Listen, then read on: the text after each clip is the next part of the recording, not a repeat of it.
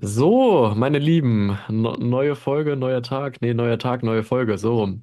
Ich habe mir heute mal wieder einen Gast eingeladen, den lieben Ismail, und der hat eine sehr interessante Story, den kenne ich schon seit einigen Jahren, haben schon das ein oder andere zusammen erlebt. Und äh, mir ist jetzt erst im Nachgang aufgefallen, dass er sogar was mit Lehrern äh, zu tun hat. Und dann habe ich mir gesagt, hier, komm mal ran und erzähl mal, wer du bist, was du machst und was die Leute von dir haben, dass es dich gibt. In dem Sinne, äh, hau einfach mal raus. Wer bist du, was machst du und über was reden wir heute? Ja, hi, schön, dass ich dabei sein darf. Ich bin äh, Ismail. Mein Thema ist, dass ich Schülern zeige, wie sie selbstständig und motiviert lernen können, sie schneller lernen können, um Freizeit ähm, zu haben, um äh, den Schulalltag einfach ein bisschen mehr zu genießen. Und bei mir hat es damals angefangen, dass ich als Nachhilfelehrer in der Oberstufe gestartet habe und Schülern und Schülerinnen gezeigt habe, ja, wie sie mit dem Lernstoff eben besser zurechtkommen. Nur habe ich da dann gemerkt, nach einer Zeit, wenn die Kinder dann mal alleine waren, weil ich dann zwei, drei Wochen mal weg war, ähm, war es dann schwierig, selbstständig zurechtzukommen. Und da habe ich mir dann die Frage gestellt, woran liegt's? Und äh, habe gemerkt, wenn man Persönlichkeitsentwicklung und Lernstrategien miteinander vereint, dann kommen die Kinder in eine Position, dass sie gar keine Nachhilfe mehr brauchen, sondern sich erarbeiten können und so einfach der Schulalltag insgesamt besser wird. Und so habe ich mich dann immer mehr darauf fokussiert, also immer weniger auf den Lernstoff selbst, sondern immer mehr auf Persönlichkeitsentwicklung und Lernstrategien, dass die Kinder das selbstständig hinkriegen. Okay, mega interessant. Tatsächlich irgendwie so komplett von dem Stoff weg hin zu den Leuten oder den Schülern zu zeigen, wie sie richtig lernen. Das ist echt eine, ein Riesenthema, finde ich. Also interessiert mich auch mega. Deswegen, äh, vielleicht kann ich für mich heute was mitnehmen. Ich hoffe, die Zuhörer auch. Und du, du machst das ja jetzt schon ein bisschen länger, ne? Also du hast gesagt, seit der Oberstufe. Das heißt, wie lange genau ist das? Seit 2016, also vor Krass. acht Jahren. Okay, also die ein oder andere Erfahrung ist hier mit am Start. Ja, Sehr cool, sehr cool. Ja, lass, lass uns doch tatsächlich mal genau da reingehen. Was war denn für dich der Moment, wo du gemerkt hast, bei den Leuten hängt es gar nicht am Schulstoff, an dem Inhalt, sondern genau daran, was du gerade gesagt hast? Wo, wann hat es da bei dir Klick gemacht? ja, vor allem in der Situation, als ich dann mal weggegangen bin. Weil während der Nachhilfe habe ich dann immer geschaut, dass ich die Kinder mitmotiviere, dass ich ähm, da einen Ansporn mitgebe, dass sie sich das strukturieren. Ich habe mit denen den roten Faden reingebracht. Aber gerade in dem Moment, als ich dann weg bin, habe ich gemerkt, wie die Schüler mit dem Lernstoff selbst überhaupt nicht mehr zurechtkommen und habe mir dann angeschaut, woran liegt das? Und habe dann gesehen, ja, die machen sich nicht selbstständig einen Lernplan oder die Motivation fehlt komplett überhaupt auch mal anzufangen. Oder sie lernen und haben dann aber so viel Angst vor der Prüfung oder im Unterricht mitzumachen, ähm, dass sie dann doch eher passiv bleiben und nicht im Unterricht ja voranarbeiten. Und so habe ich dann geschaut, was sind die ganzen Probleme, die die Kinder zurückhalten, die gar nichts mit dem Lernstoff zu tun haben, sondern eigentlich nur mit persönlichen Fähigkeiten. Und da hat sich dann ziemlich schnell gezeigt, dass es eigentlich die zwei Bereiche gibt, das Mindset und das Skillset. Also auf der einen Seite so die mentalen Dinge. Wie motiviere ich mich, wenn ich mal gar keine Lust habe? Wenn ich ein ganz langweiliges Thema habe oder es ist mega kompliziert, wie kann ich mir das greifbar machen? Ähm, wenn ich vielleicht Angst habe, mich in der Schule zu melden oder weil die Prüfung kommt. Oder ich habe vielleicht Selbstzweifel, weil die ganze Zeit, egal wie viel ich lerne, es bringt nichts, ich schreibe immer nur Vierer und Fünfer. Ähm, wie gehe ich damit um? Und auf der anderen Seite aber auch der Teil, wie schaffe ich es, wenn ich dann auch gute Noten haben will und Spaß an der Schule? Wie schaffe ich es, dass ich dann nicht den ganzen Tag zu Hause lernen muss, vier, fünf Stunden lang, sondern wie teile ich mir das ein? Wie mache ich mir einen guten Lernplan? Mit welchen Lernstrategien komme ich am besten voran? Ähm, weil ja auch immer da das Problem ist, wenn die Kinder dann sagen und die Jugendlichen, ich will jetzt lernen und dann aber der ganze Nachmittag dafür flöten geht, dann verbindet man mit dem Lernen auch so ein bisschen was Negatives, weil dann Freizeit gestrichen werden muss. Also ist der Sweet Spot eigentlich genau da, wo man gute Ergebnisse erreichen kann, Spaß bei der Sache hat, aber nach der Schulzeit, also nach der Schule, nachmittags gar nicht mehr so viel Zeit da rein investieren muss, damit man das erreicht, was man sich da für die Schule wünscht. Mhm, okay. Also mega gut auf den Punkt gebracht. Also ich denke, dass das ähm, die, gerade die zwei Sachen mega wichtig sind. Siehst du für dich, klar, das ist dein Job, das ist deine Tätigkeit, das ist dein Business. Siehst du da auch eine Möglichkeit, dass eine Lehrkraft an der Schule quasi hier schon mitarbeiten kann und sagt, okay, das könnte man in seinen Unterricht mit einbauen, um hier auch schon erste, vielleicht auch kleinere Erfolge zu nutzen? Ja, ich denke, einige machen das teilweise auch schon. Ähm, da gibt es unterschiedliche Dinge. Also zum Beispiel bei der Situation im Unterricht überhaupt mitzumachen und sich zu melden. Ähm, da unterscheidet sich ja schon, gehen die Kinder und die Jugendlichen überhaupt vorne an die Tafel? Gehen die hin und zeigen, was sie machen? Äh, machen die mit? Ähm, machen die die Übung aktiv? Oder immer nur dann, wenn sie perfekt schon die Antwort wissen? Weil der Unterricht ist ja dafür da, um zu lernen, um das Thema sich erstmal frisch zu erarbeiten. Und oft ist da auch bei den äh, Schülern eine Angst da, dass wenn sie nach vorne sollen an die Tafel oder generell mitmachen sollen, dass es dann schon alles stimmen muss, was sie dann sagen und ähm, auch an die Tafel schreiben. Aber es ist auch oft gut, wenn man jetzt nur den halben Weg weiß, bei einer Matheaufgabe zum Beispiel, dann schon mitzumachen, weil man dann aktiv im Unterricht mitlernt, ähm, die andere Hälfte dann versteht. Und dafür ist der Unterricht ja auch da. Das heißt, der Punkt fällt mir da als erstes ein, dass man den Schülern vermittelt, dass da nicht schon alles perfekt abfragebereit äh, vorhanden sein muss. Dafür ist dann die Prüfung da, sondern dass auf dem Weg hin bis zur Prüfung Fehler gemacht werden dürfen, dass man aktiv mitmachen kann, dass sich da keiner schämen muss, wenn er da die zweite Hälfte nicht weiß, sondern stolz darauf sein kann, wenn er die erste Hälfte weiß. Mhm. Und ja, dann nicht immer sich dann bis zu dem Punkt zurückhält, bis man alles weiß, weil das ist ja nie der Fall, wenn ein Thema frisch anfängt im Unterricht. Ja, ja, das ist tatsächlich auch so. Also die, diese, dieser Mindset-Shift von ich muss jetzt, wenn ich mich melde, dann auch abliefern. Ja, und quasi diese Versagensangst dazu haben oder sich zu blamieren vor allen anderen. Ich glaube, das ist das, worüber du gerade sprichst, ne? Dass wir, Ja. genau. Okay.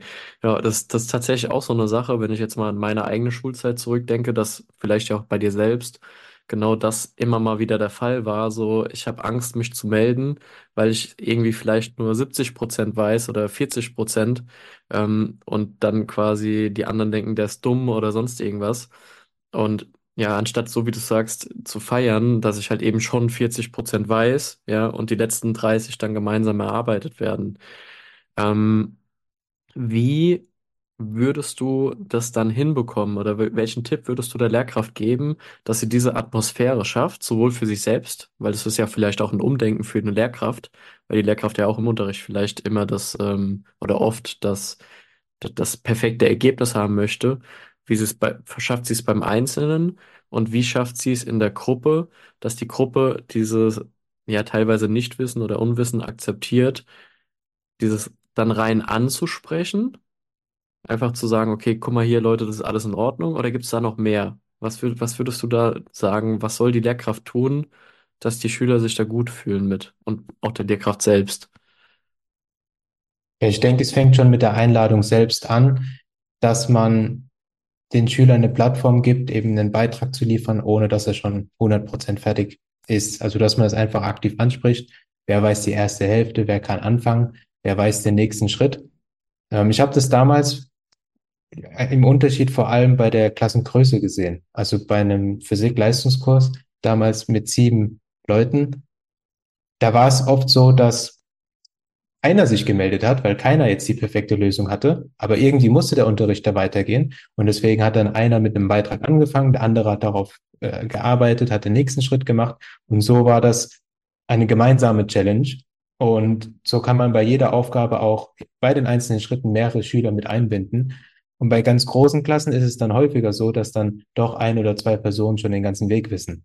Aber anstatt dann den ganzen Weg präsentieren zu lassen, ist es vielleicht dann hilfreich, wenn man daraus eine Teamaufgabe macht und sagt, ja, die Schüler, die arbeiten jetzt zu zweit, zu dritt jetzt an der Aufgabe hier in der Tafel. Und natürlich dann in der Kommunikation selbst. Also die Lehrer sind ja ziemlich schnell dann dabei zu korrigieren, was ja auch wichtig ist und richtig.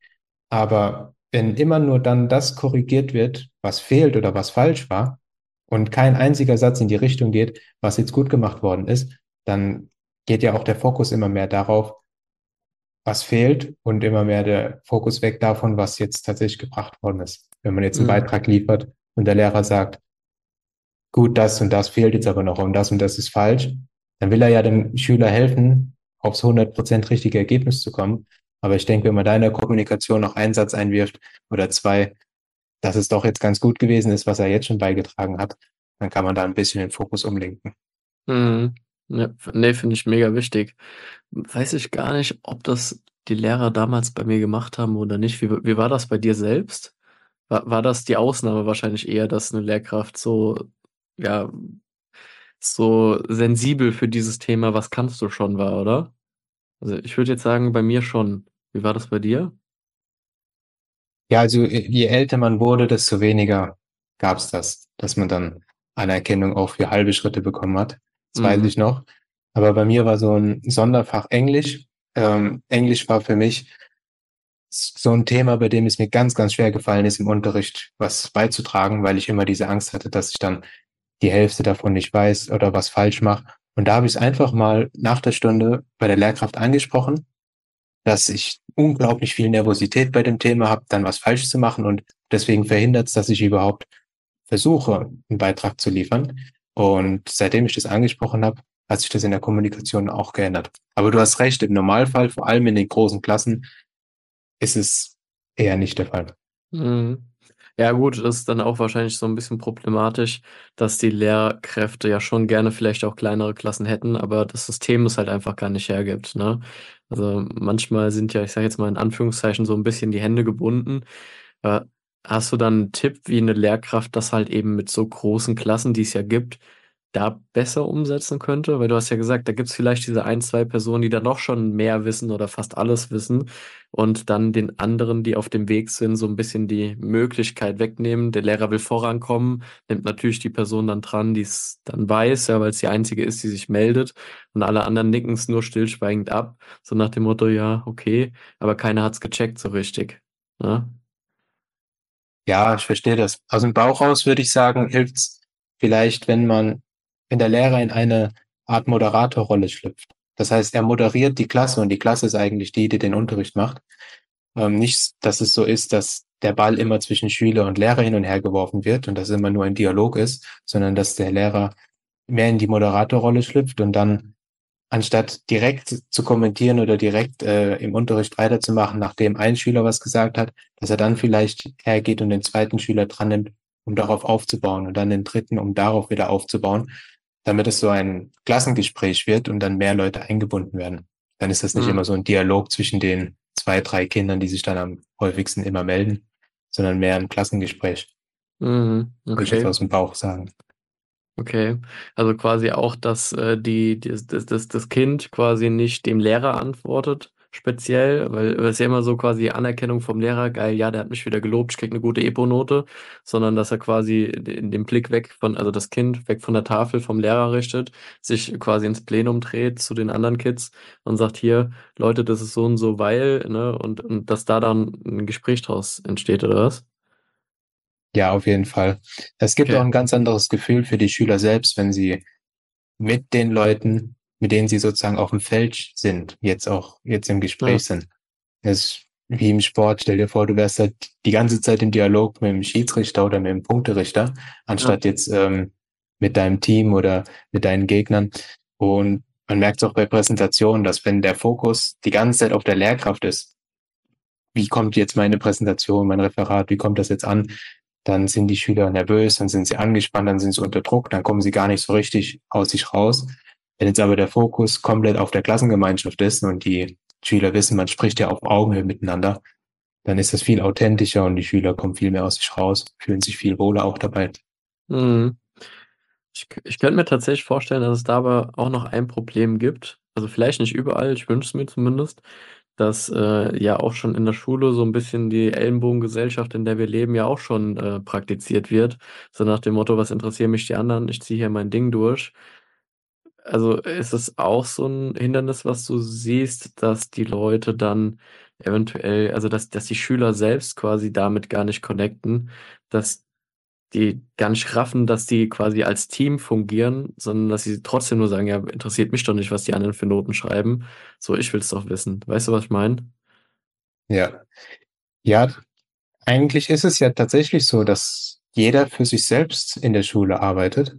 Ähm, die Noten, die du bekommst und äh, die Leistungen, die du erreichst, die sind ja komplett unabhängig von den anderen. Das heißt, du musst da schon für dich selbst arbeiten und selbst lernen. Ich denke, die, ja, der Team-Vibe im Unterricht, der kommt hauptsächlich durch das, was die Kinder außerhalb vom Unterricht machen? Also sitzen sie dann zu Hause und lernen alleine oder sind sie auch viel in Vereinen und machen Teamsport und so weiter? Und natürlich, ja, wie lädt der Lehrer darauf ein? Und ich denke auch da wieder, in den jüngeren Klassen, in der Grundschule ist da viel mehr Teamgeist mit dabei. Da wird viel mehr als Klasse gemeinsam gemacht und äh, je älter man dann wird, ja, desto mehr geht's dann hin zu dem, dass man für sich allein arbeitet. Ellenbogen würde ich jetzt aber auch sagen, ist nicht immer der Fall, weil ich habe ja jetzt nicht unbedingt einen Vorteil davon, wenn ich jetzt gegen die anderen arbeite. Also es ist nicht so, dass die Schüler untereinander irgendwie in Konkurrenz miteinander stehen, außer alle wollen sich unbedingt jetzt melden und jeder will drangenommen werden. Aber sonst, was die Leistung angeht, was das Verständnis angeht vom Lernstoff, ähm, da stehen die Schüler sich ja eigentlich nicht gegenseitig im Weg. Das heißt, ich glaube nicht, dass so viel Ellenbogen da ausgeteilt werden müssen. Okay, nee, verstehe. Ja, ich äh, denke immer nur so an diese klassischen Reinrufer, ja, die sich nicht zurückhalten können. Es war damals zumindest bei uns so, da gab es so ein, zwei, die, die waren so hibbelig, dass sie dann einfach äh, quasi immer die Meldung übergangen sind und äh, ja, einfach reingerufen haben und dann waren alle richtig abgefuckt auf die, so nach dem Motto, du hast mir quasi die Chance genommen, mich hier gerade zu beweisen, äh, gerade mal in der Situation, wo ich vielleicht auch mal was wusste ähm, und mich mal getraut habe. Und dann wurde mir die Chance halt genommen. Weißt du, das, das, das das, was ich meinte. Ja, verstehe ich. Ja, habe ich tatsächlich gar nicht so viel Erfahrung damit gemacht, aber ich weiß absolut, was du meinst. Ja, okay, gut. Ähm, was ich noch mega interessant finde und auch mega interessant für mich selbst finde und vielleicht ja auch für viele andere, ist der zweite Punkt, den du gesagt hast, dass viele gar nicht dazu in der Lage sind, richtig zu lernen. Ja, also die, dieses Skillset, sich überhaupt Pläne zu machen, wie lerne ich, wann lerne ich was, ne? Also losgelöst vom Inhaltsstoff. Gibt es da eine oder zwei Techniken, wo du sagst, ohne die geht gar nichts? Also das sind deine All-Time Favorites. Du sagst, das sollte am besten jeder wissen. Ist immer schwierig, die alle Tricks und Tipps auf die ein oder zwei wichtigsten zu begrenzen. Aber ich denke, wenn ich mir da zwei aussuchen müsste, dann wäre einer davon auf jeden Fall, das Thema an sich relevant zu machen. Ähm, dass das Thema in, also wichtig wird, dass man sich das Thema wichtig macht. An sich äh, funktioniert jedes Lernen über Wiederholung. Also man wiederholt und merkt dann, man macht einen Fehler oder man macht es richtig. Und wenn man einen Fehler macht, wiederholt man das wieder, damit man es beim nächsten Mal wieder richtig macht. Und da gibt es ganz viele verschiedene Lerntechniken, die aber eigentlich alle immer wieder genau das zeigen. Man wiederholt. Und diese Schritte von irgendeinem Lernstoff zu wiederholen, egal ob das theoretisch oder praktisch ist, da ist es wichtig, dass man sich da eine Relevanz aufbaut. Also warum muss ich das, will ich das jetzt wissen? Warum brauche ich das Thema? Und wenn das Thema so trocken und uninteressant und überhaupt nichts mit dem Alltag zu tun hat, kann man da trotzdem hergehen und sich eine Challenge draus machen, dass man sagt, ja, ich will mhm. das jetzt auf dem und dem Weg lernen, weil ich will in der Lage sein, das in einer Minute abrufen zu können. Oder ich ja. will das ähm, schnell präsentieren können oder ähm, ich mache mir eine Challenge auf Zeit. Und dass man sich da zu jedem Thema versucht, bildlich eine Verbindung zu etwas, was einem wichtig ist, zu schaffen. Weil sonst ist das einfach nur ein trockenes Thema und unser Gehirn sortiert aus, was ist jetzt wichtig, relevant für unser nächstes Leben und was nicht. Und da denke ich eben, Relevanz zu schaffen bei jedem einzelnen Thema ist ein ganz wichtiger Punkt.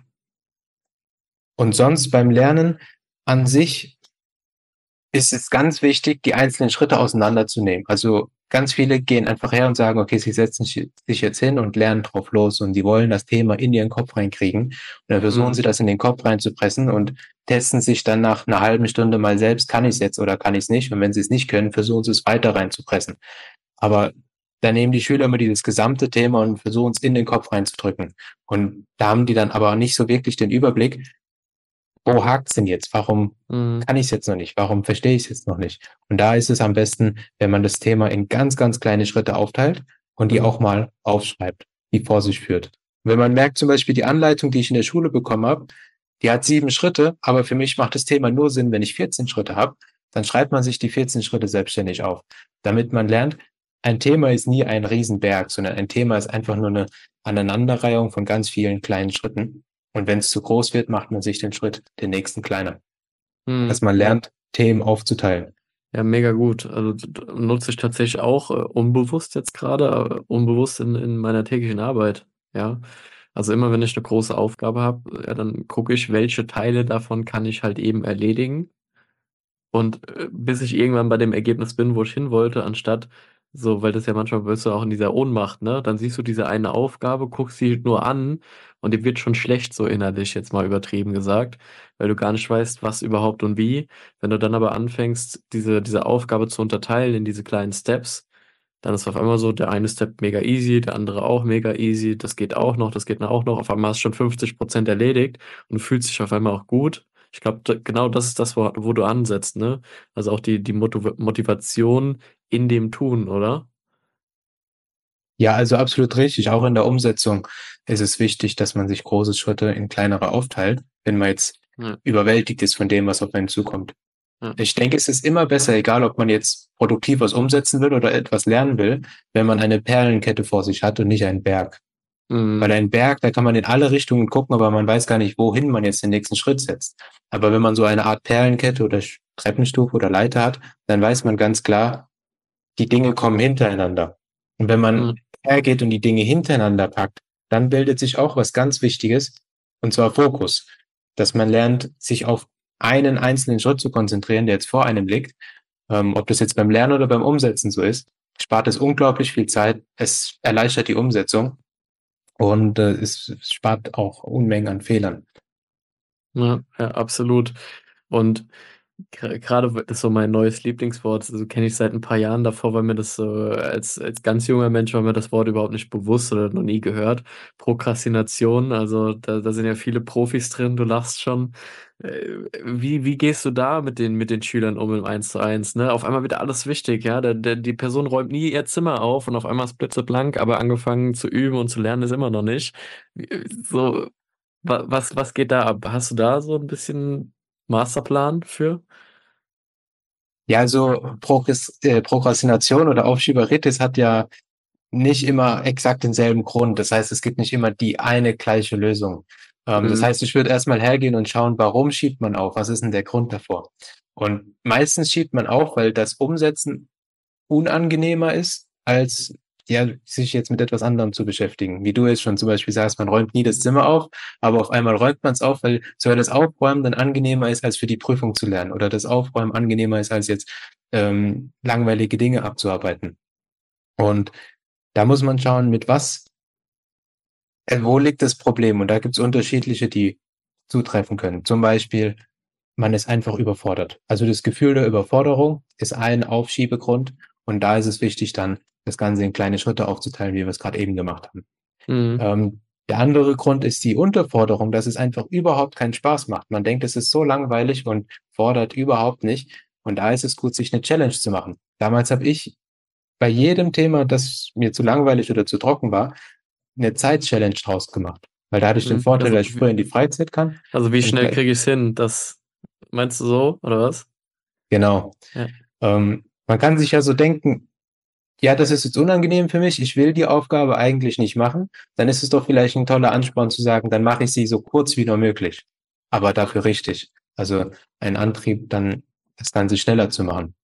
Der Fokus ist ein Grund, warum Leute aufschieben. Wenn dann zu viele Ablenkungen hier und da sind und man es nicht schafft, in diesen Deep Flow-Modus reinzukommen, äh, in diesen tiefen Fokus, dann ist es auch ein guter Grund, sehr wichtige und kreative Aufgaben dann gar nicht anzupacken. Und ein Grund äh, ist natürlich auch, dass man, also dass es in der Psyche sitzt, dass man mit dem, was da vor einem liegt, wirklich sehr negative Gefühle verknüpft. Also man hat Angst, dass man die ganze Zeit lernt und äh, dann doch eine schlechte Note schreibt.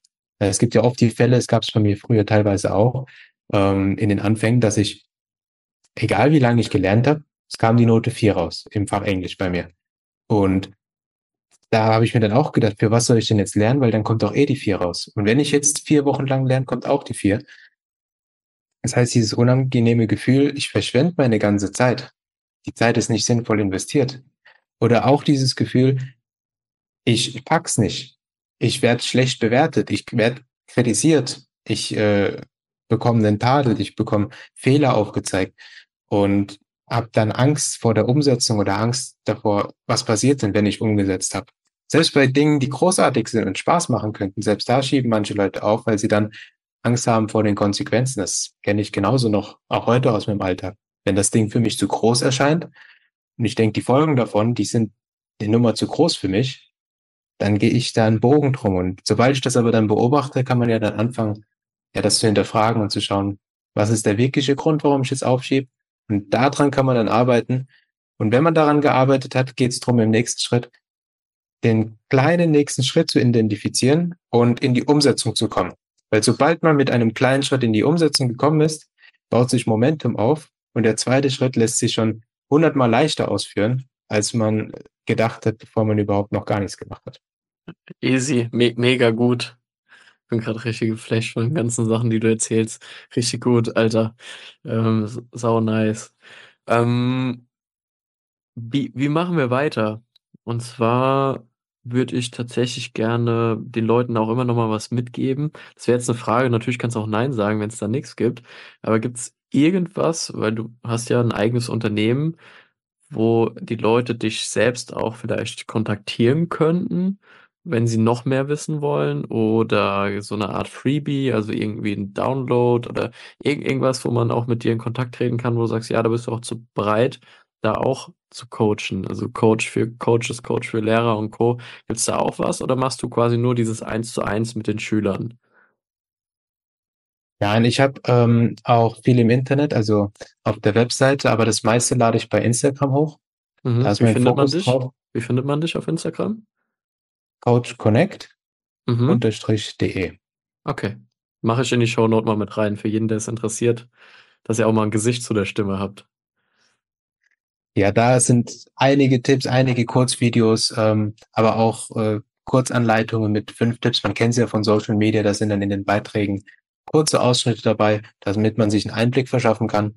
Ähm, da gibt's dann aber auch Links dazu, zu Gratis-Modulen, auch für Eltern, die dann wissen wollen, ja, wie kann ich das Ganze mal mit einem anderen Auge sehen? Also nicht mit, ja, wir müssen jetzt mehr lernen, also Nachhilfe machen. Das ist ja dann wie Nachsitzen fürs Kind, sondern wie können wir vielleicht schauen, dass das Kind es selbstständig hinkriegt? Ähm, und wie ist das, wenn man Persönlichkeitsentwicklung jetzt nicht nur Erwachsenen mit an die Hand gibt, sondern vielleicht schon den Kindern und Jugendlichen mit auf den Weg gibt? Und wenn Mhm. man sich da einen Einblick verschaffen möchte, ist das, denke ich, auf Instagram ganz gut, weil da eben am Sehr meisten schön. zu finden ist. Sehr schön. Ja, dann würde ich sagen, Leute, guckt da mal vorbei. Also da findet ihr bestimmt noch das ein oder andere, was euch äh, ja einfach, einfach besser machen kann. Ich für meinen Part bin für heute zumindest fürs Erste mit meinem Latein am Ende. Ich glaube, du hast ein Goldnugget nach dem anderen gedroppt. Äh, und sorry, by the way, für, für die ganzen Anglizismen hier. Ich glaube, ich kann gar kein Deutsch mehr sprechen. Ich weiß nicht, ist es bei dir auch so? Ja, So, so, tatsächlich. Also die ein oder anderen Wörter habe ich ja auch so schon reingeworfen. Deep Flow und so weiter und so fort. Genau, Also es ist manchmal der gruselig. Ja, schö schöne deutsche Sprache. Ähm, aber ich glaube, es ist äh, so einfach zeitgemäß teilweise, wobei ich es auch manchmal versuche, einfach wegzulassen, weil es mich manchmal auch nervt. Wie ist das bei dir zum Abschluss? Wie siehst du das? Oder findest du es gut? Also die englischen Wörter, die man nennt, um cool zu sein, also da nenne ich eigentlich wenig davon. Aber ich habe gemerkt, dass gerade bei solchen Sachen wie zum Beispiel Deep Flow, das ist ja ein Begriff, wenn man Ja. den im Internet eingibt, findet man einfach viel, viel, viel mehr an Input, Ja. weil es dann englischsprachige Quellen gibt, die dann übersetzt worden sind. Also man findet einfach auf englischsprachigen Kanälen wesentlich mehr und die sind dann auch auf Deutsch übersetzt teilweise, als wenn man jetzt deutsche Begriffe Ja. eingibt. Und ich denke, so kann man sich gut verständigen. Die hört man am häufigsten auch. Das, das vielleicht jetzt mal ungewollt gerade auch noch ein mega guter Tipp. Tatsächlich ist genau das, was du gerade sagst, wirklich so, weil vieles ähm, kommt ja aus dem Amerikanischen, aus dem Englischen, äh, weil die Ja. da einfach teilweise viel weiter sind in der Forschung oder in, in der Analyse, Persönlichkeiten und so weiter und so fort. Systeme werden in Amerika entwickelt und schwappen dann so nach und nach rüber, werden adaptiert. Ja, und äh, wer da äh, Vorreiter sein will hier in Deutschland, der sollte sich halt eben auch mit solchen Quellen auseinandersetzen, ne? Weil, so wie du sagst, ne, du benutzt die Begriffe, versuch mal was Deutsches dazu. Hat niemand was zugeschrieben, ne? Und dann kannst du da aber viel, viel besser äh, interagieren und recherchieren. Also das äh, finde ich mega gut, ja. Sehr Ja, auf schön. jeden Fall. Daher kommen wahrscheinlich die meisten Begriffe, gerade aus Ja, dem Bereich Persönlichkeitsentwicklung. Ja, ja. Auf jeden Fall, ja. Mindset, ne? Genau, Skillset und Mindset. ist, ist so. Dann, dann sag ich danke für deine Zeit und drück dir die Daumen für die Zukunft. Und jeder, der Fragen hat, wie gesagt, in den Shownotes steht noch ein bisschen was mit drin. Könnt jederzeit Kontakt aufnehmen. Danke fürs Zuhören. Danke, dass du da warst. Und bis zum nächsten Mal. Danke, dass ich da, äh, dabei sein durfte. Euch auch alles Gute und bis zum nächsten Mal.